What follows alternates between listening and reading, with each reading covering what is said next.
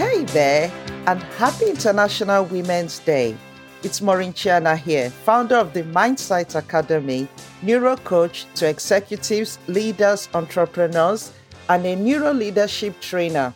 And I have such a great passion for using insights from neuroscience to help you deliver results, drive behavior change by creating new habits using emotional intelligence.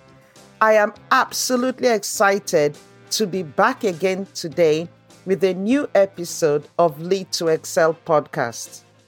And you can guess what my topic will be today. The theme for this year's International Women's Day is Break the Bias. So, without wasting any more time, hope you're ready. Let's do this.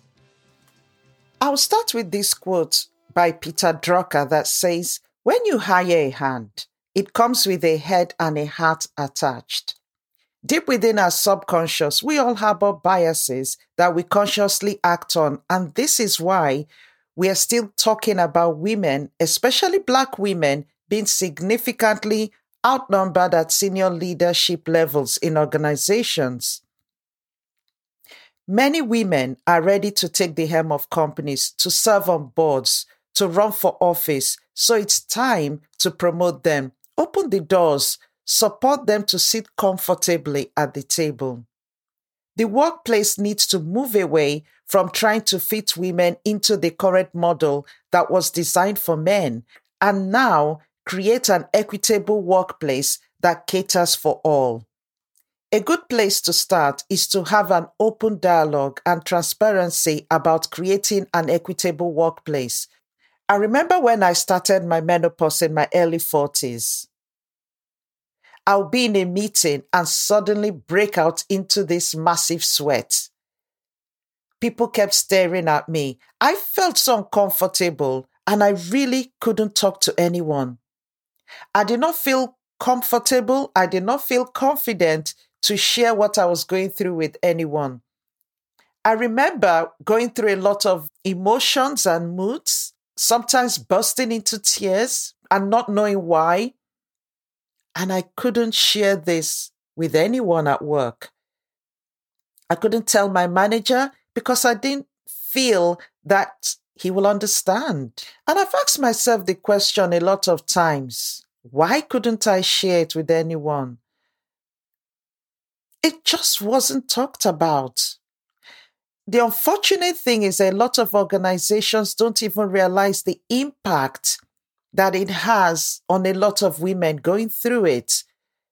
You know, it can actually affect performance because it does take its toll. It took me a while to actually figure out what was going on. I'm going to do a podcast on, on menopause at work soon because it's something we need to be talking about more. So even though women are the majority in industries such as law, higher education, health, they still experience too many biases, such as constrained communication, in which they have to be mindful when expressing authority, downplay their accomplishments, they are not acknowledged for their contributions, and frequently get interrupted by men when speaking. An article I read recently rightly stated that many organizations still had a boys' club mentality where decisions were made mostly by men. What makes me so sad is that now more than before, I'm seeing too many female leaders being held responsible for problems outside their control by even fellow women. And this is a vicious circle where many women are trying to prove themselves, not make mistakes. They become risk averse and push the expectations onto other women they lead, and the circle continues. Unfortunately, this has led to too many female leaders limiting their aspirations to higher roles. When workplaces are not supportive of allowing women and men bring their true self to work, where they can combine work with family, you end up missing out on the best of them. Research done by Connie Lee and published in the Cardozo Journal of Law and Gender reported the impact of implicit bias on female lawyers. Law firms have one of the highest levels of exclusion and workplace harassment when compared to other industries relating to women. So, what can be done? Talking about law firms, one thing that they can do to alleviate these ongoing challenges is to implement flexible work schedules, telecommuting, and job sharing, for example. Law firms and organizations generally should openly communicate these policies, encourage their use, and examine ways to enforce these policies that actually improve work life balance. Additionally, they should create and support women's initiative to address the institutional barriers in law firms and organizations. It's time to replace competition with cooperation. The belief that progress can only be made at the expense of others creates behavior patterns that disincentivizes workers from helping or supporting their colleagues. Modeling and encouraging cooperation and incentivizing collaboration and teamwork will increase performance and create a culture and work environment of growth and well being. Another solution is to measure success by performance and not by time spent. Because many people still think presenteeism is a measure of performance, engagement, and dedication, and many managers are still too scared to give their people control and responsibility to choose when they work. But it's important to realize that measuring performance by time in the office or time spent online is not relevant, as we've just witnessed, and it's women that end up suffering from these consequences. A great way is to give employees clear goals and clear metrics of how success will be measured, but then allow them to creatively and freely find ways to achieve it. Don't micromanage them because their brain will see it as a threat and you lose the very reason you employed them their creative brain and skills. Unfortunately, you also lose good talent, which will be mostly women. So while remote work isn't an option for all jobs, flexibility can still be given where possible. It's also worth increasing transparency in decision making.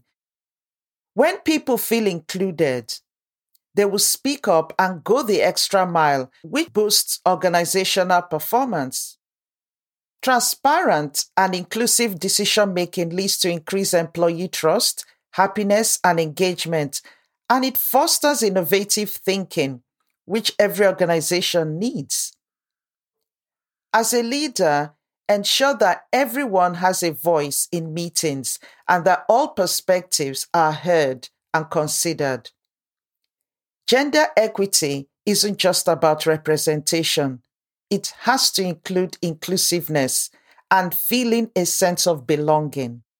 And as I described earlier, when I started menopause, the big issue I had and the reason why I couldn't feel I could talk to anyone was the fact that I did not have a sense of belonging. I did not have a sense that I would be supported because I had seen where women were discriminated against when they left to have babies or they were that childbearing age. So let's talk about office politics. This is the ability to successfully navigate the unwritten rules of how things get done through whom and achieve your career goals. A client called me recently about how a male colleague she had always had a good working relationship with suddenly changed when a new position came up. And he decided that he wanted to manage the projects that she had been managing for years. And he went on to very confidently tell her that he needed those projects for his career progression and he deserved it and he was going to make sure he got them. It completely shocked my client and she did not know what to do or how to even deal with a situation like that. And she also suspects that he was already speaking to the male CEO. Her question to me was why is he selfishly thinking of himself and not the organization or the customers? Many women avoid and dislike office politics because they see it as dirty or dishonest and stressful. Because after all, quotes, my work should speak for itself. An office politics is inauthentic.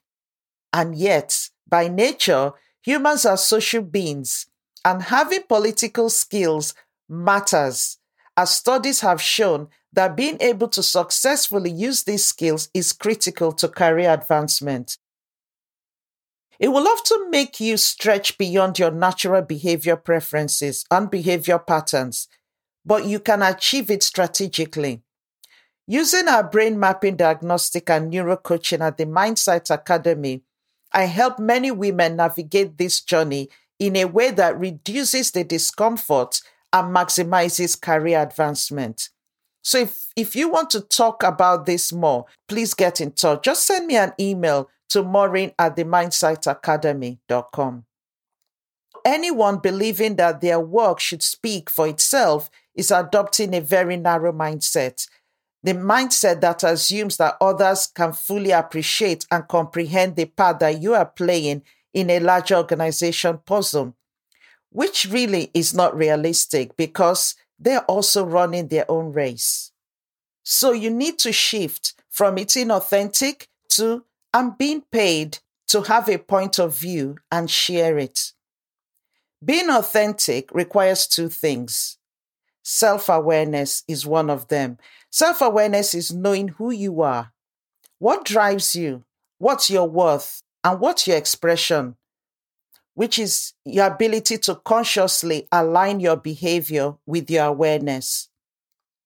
Self awareness is your ability to act intentionally in a way that serves the context and not being reactive to what's happening around you. It's about knowing your true worth. When I work with people on making a shift away from this mindset, I help them discern their purpose and values using our Soar Higher e Toolkit bundle, which is also on the Mindsight Academy website. And it enables them make choices in alignment with themselves. Rather than reacting to what you don't like, make a conscious decision to be a role model for the leadership behavior that you want. Another point I'll mention here is that a lot of women are penalized for being ambitious, especially women from minority groups. But the personal and psychological toll of not striving to fulfill your potential and not stretching to reach your goals is equally detrimental. To rise higher in your career or business as a female leader, you need to gather resources and allies and ensure that you have the support in your personal and professional life before undertaking any action. It's very important to have a clear vision of where you are going with a clear purpose and clear values. Having a growth mindset with a belief that your skills can be developed through hard work good strategies, and positive relationships will help shield you from negative stereotypes. A study by Walton and Cohen found that when Black university students were taught to have a growth mindset, they were less likely to internalize negative stereotypes directed at them, and thereby they then had better outcomes in their studies. This is exactly why I did not hesitate when Kent Business School at the University of Kent contacted me last year to run an emotional intelligence in leadership session for the Black and Asian and other minority students at the university who were in their final years. We're running it again this year. Last year, all the 16 students in the first cohort completed with a 2 1 or higher degree. On this same study by Walton and Cohen, they found that students with a fixed mindset, seeing themselves as unable to change, are more prone to suffer the effects of negative stereotyping. My goal is to help women see that, in spite of the reality that women and racialized minorities face relating to discrimination, negative stereotypes, and hostilities, you have choices which provide you with more flexibility and resilience, or less, depending on what you choose. Developing a growth mindset that frames the challenge or obstacle as an opportunity to learn and grow, preparing yourself by having self awareness, gathering allies and resources, and developing high emotional intelligence can be a powerful protection and motivator from the backlash that you may face. I see many women wanting to thrive in their businesses or get into very senior leadership positions, but have not spent time identifying their limiting beliefs about different situations to enable them to truly advance their careers. The mindset you bring to any situation, especially one that can be experienced as negative and aversive, is critical to your success. So, are you ready to identify and shift your mindset to give you more power over your experiences and possibilities? Then it's time to start taking action. As we celebrate International Women's Day, it's worth remembering that women don't need power. They have always been powerful. It's time to open the door and embrace us. If you're a female leader that wants to increase in confidence, master how to navigate obstacles, and effectively create a space that empowers others. I will soon be running a program for you. So if you're interested, send me an email at maureen at themindsightacademy.com.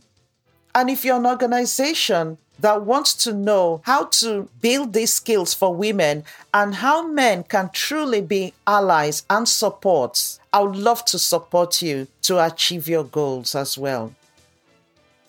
So finally, I'm going to end with this Italian proverb A candle loses nothing when it lights another candle.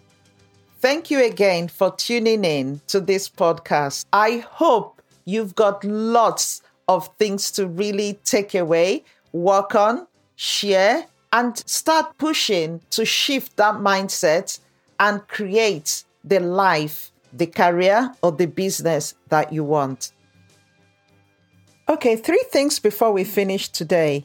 Have you subscribed to this podcast? If you haven't, make sure you click that subscribe button wherever you listen to this podcast because once you subscribe, you will not miss an episode. And as usual, if you have a topic you would love me to speak about or bring a guest on, do let me know by leaving a review. Finally, do have a fantastic week. And remember that you are limitless. So I look forward to seeing you in our next episode. Bye for now.